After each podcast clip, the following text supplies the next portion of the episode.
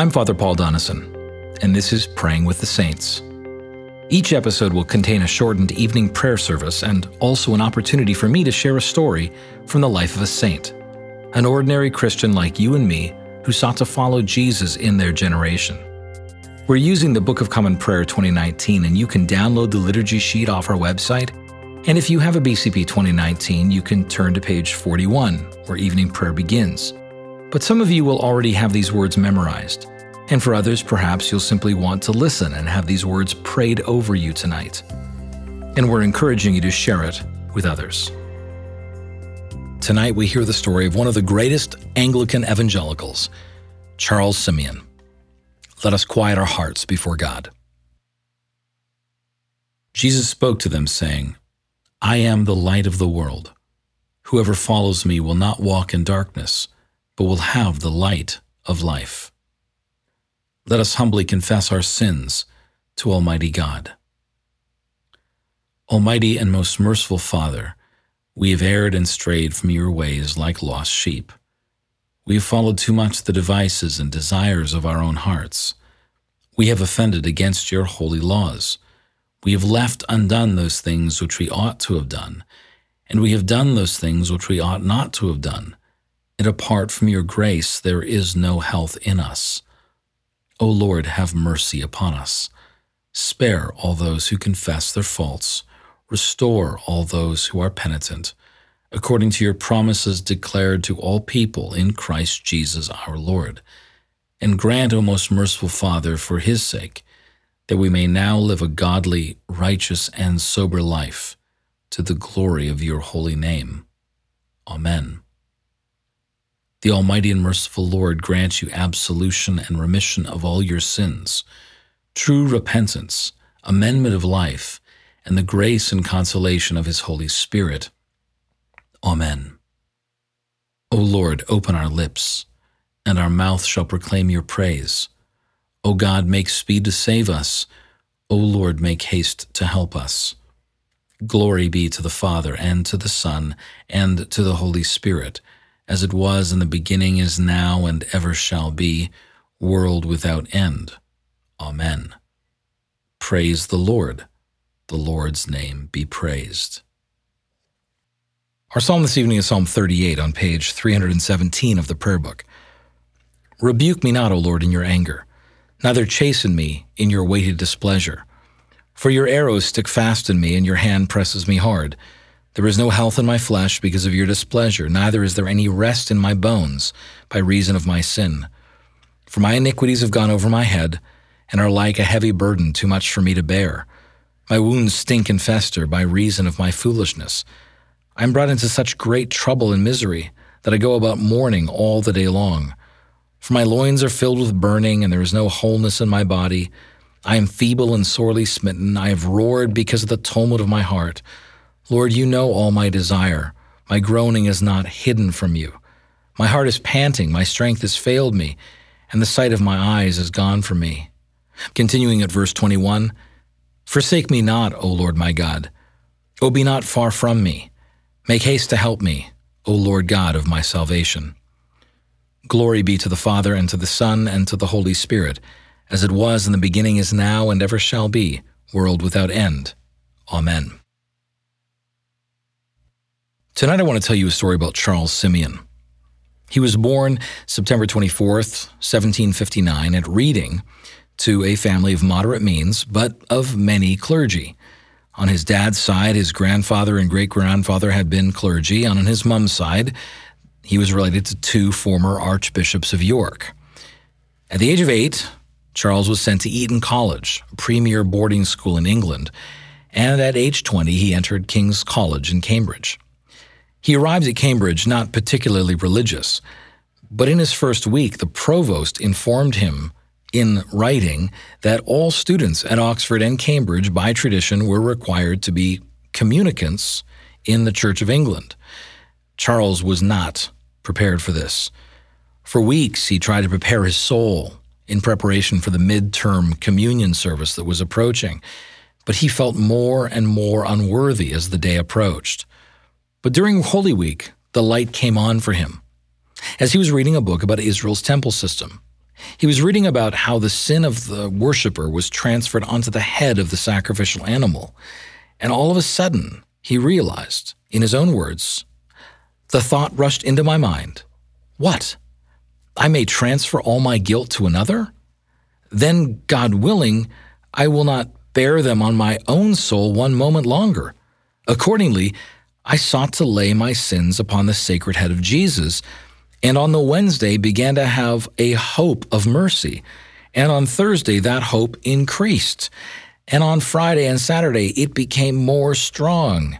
And on the Sunday morning, Easter Day, April 4th, I awoke early with those words upon my heart and lips Jesus Christ is risen today. Alleluia, alleluia. From that hour, peace flowed in rich abundance into my soul. And at the Lord's table in our chapel, I had the sweetest access to God through my blessed Savior. Charles, newly converted, began studying for ministry. He was ordained around the age of 23 and became a curate at St. Edward's Church and his biblical and evangelical preaching was powerful. Within months, the church was full of new congregants. In one of his contemporaries, Henry Venn's words, Simeon preaches at a church in a town which is crowded like a theater on the first night of a new play. After five months of that curacy, with such huge success, the bishop appointed him to be rector of Holy Trinity, Cambridge. Now, preaching in the heart of England's elite university towns brought its own controversy, and his new parishioners in Cambridge didn't want an evangelical. And so many of the parishioners locked their rented pews so that anyone who came to listen to Simeon had to stand in the church aisles. He was ridiculed publicly in the streets. And at one point, Simeon was rather low and wrote out his resignation. But he did find strength. He wrote in his journal about that moment when I was an object of much contempt and derision in my university. I strolled forth one day, buffeted and afflicted, with my little New Testament in my hand. The first text which caught my eye was this They found a man of Cyrene, Simon by name and they compelled him to bear Jesus' cross. Simeon realized that this controversy would not undo him, but was part of what it meant to bear the cross of Christ. And so he persisted and continued, and slowly the pews began to open up and fill, and not primarily with the elite townspeople of Cambridge, but with students. Simeon became so popular with the students that he introduced an evening service and began inviting students to his home for what he called conversation parties, where he was teaching them how to preach. By the time of his death, always a bachelor, after 54 years as rector of Trinity Cambridge, it was estimated that one third of the Anglican clergy in England had sat under Charles Simeon's teaching. Charles Simeon's life and his tenacity and his commitment to the gospel reminds me of Paul's letter to the Romans, chapter 1, verse 16. For I am not ashamed of the gospel, for it is the power of God for salvation to everyone who believes, to the Jew first and also to the Greek. For in it the righteousness of God is revealed from faith for faith, as it is written, the righteous shall live by faith. This is the story of Charles Simeon the story of an ordinary saint that God empowered to impact his generation with the gospel. May his story inspire you and remind you that God is still in the business of empowering ordinary saints today.